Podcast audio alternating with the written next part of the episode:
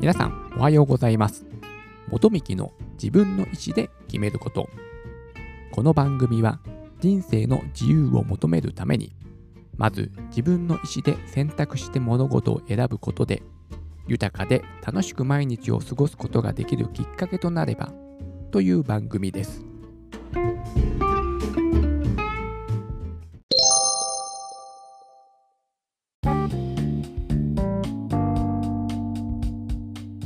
今日は味覚も可視化できるについてお話をしたいと思います。テレビの情報番組なんかでよくですね相性のいい食べ物の組み合わせみたいなものをねやってると思うんですけどもあとはそのね自分の育ってきた家庭で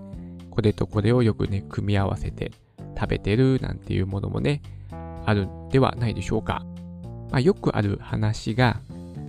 鶏のね、鶏の唐揚げにレモンをかける。なんかもね、これも一つの食べ物の相性のいい組み合わせの一つの例かなと思います。でも不思議ですよね。食べ物の相性のいい組み合わせって何をね、基準で決めているのか。まあね、その今までのね、なんでしょう。昔から古くある感覚と言いますかね、食文化というか、そういったもので、まあね、これとこれがね、食べて美味しかったみたいな、そのね、人の個人個人の感覚で、そういったね、組み合わせをね、今まで探してきたと思うんですけども、今はなんとですね、味覚を測れるセンサー、機械がね、あるんです。そのね、名前が味覚センサーレオというですね、味覚を測れるセンサー、テクノロジーの力によってそういう機械がね、今あるんです。その味覚センサーレオでは5つの味覚を、えー、テクノロジーの力によって可視化することができます。まず、えー、甘み、旨み、苦み、酸味、塩味。この5つの味覚をセンサーで測ってチャート表で表すことができるというですね、そのね、どういった原理でこれがね、うーんとセンサーがね、作られているのかというのは、私はちょっとね、わからないんですけども、そういったセンサーがあります。それで、今までは糖度計とか個別の味を、味っていうんですかね。だから塩、糖度ですね。とか、塩塩塩分がどれだけ含まれているかとかは数字で測れる機会があったんです。でも、この、えーと、味覚センサー、レオは味覚なんですね。人が人の舌で感じるものをセンサーで可視化できるようにしたものなんですね。だからその、だから糖、砂糖、糖度がどれだけその食品に含まれているかとか、塩がどれだけその食品に含まれているかとか、そういった数値ではなくて、人間が舌で感じたものを数値化できるというですね、機械になってます。で、その味を可視化できればですね、その科学的にその料理の相性もえー、説明できるようになるんですね。これはね、チャート表で表すことができまして、例えばですね、その相性。まあよくあるのが、そのステーキ、肉と赤ワインが相性がいい。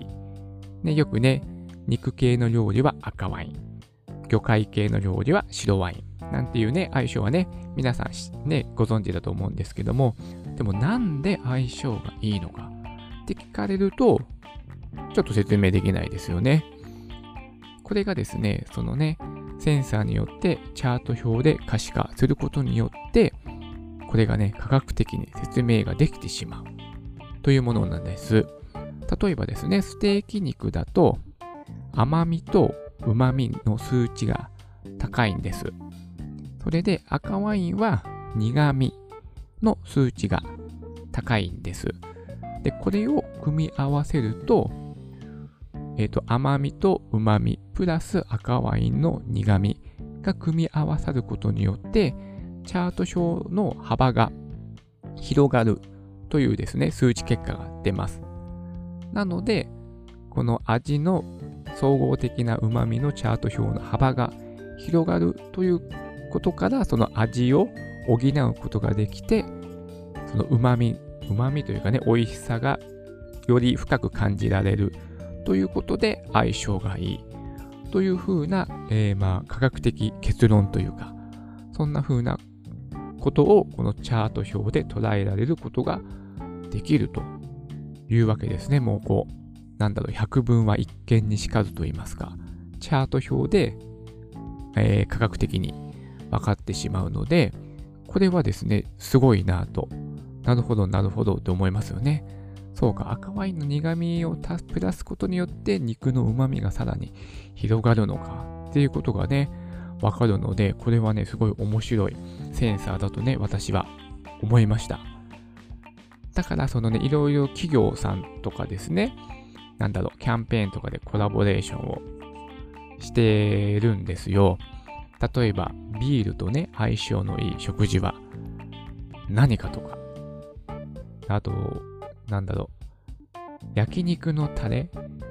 で相性のいい調味料、焼肉に相性のいい調味料は何かということもですね、これでセンサーで調査してて、なんかタレとわさび醤油と塩とレモン汁とポン酢。これのうち一番相性がいいのはどれかっていうと、1位がやっぱりね、タレなんですよ。焼肉のタレが、やっぱり相性がいい。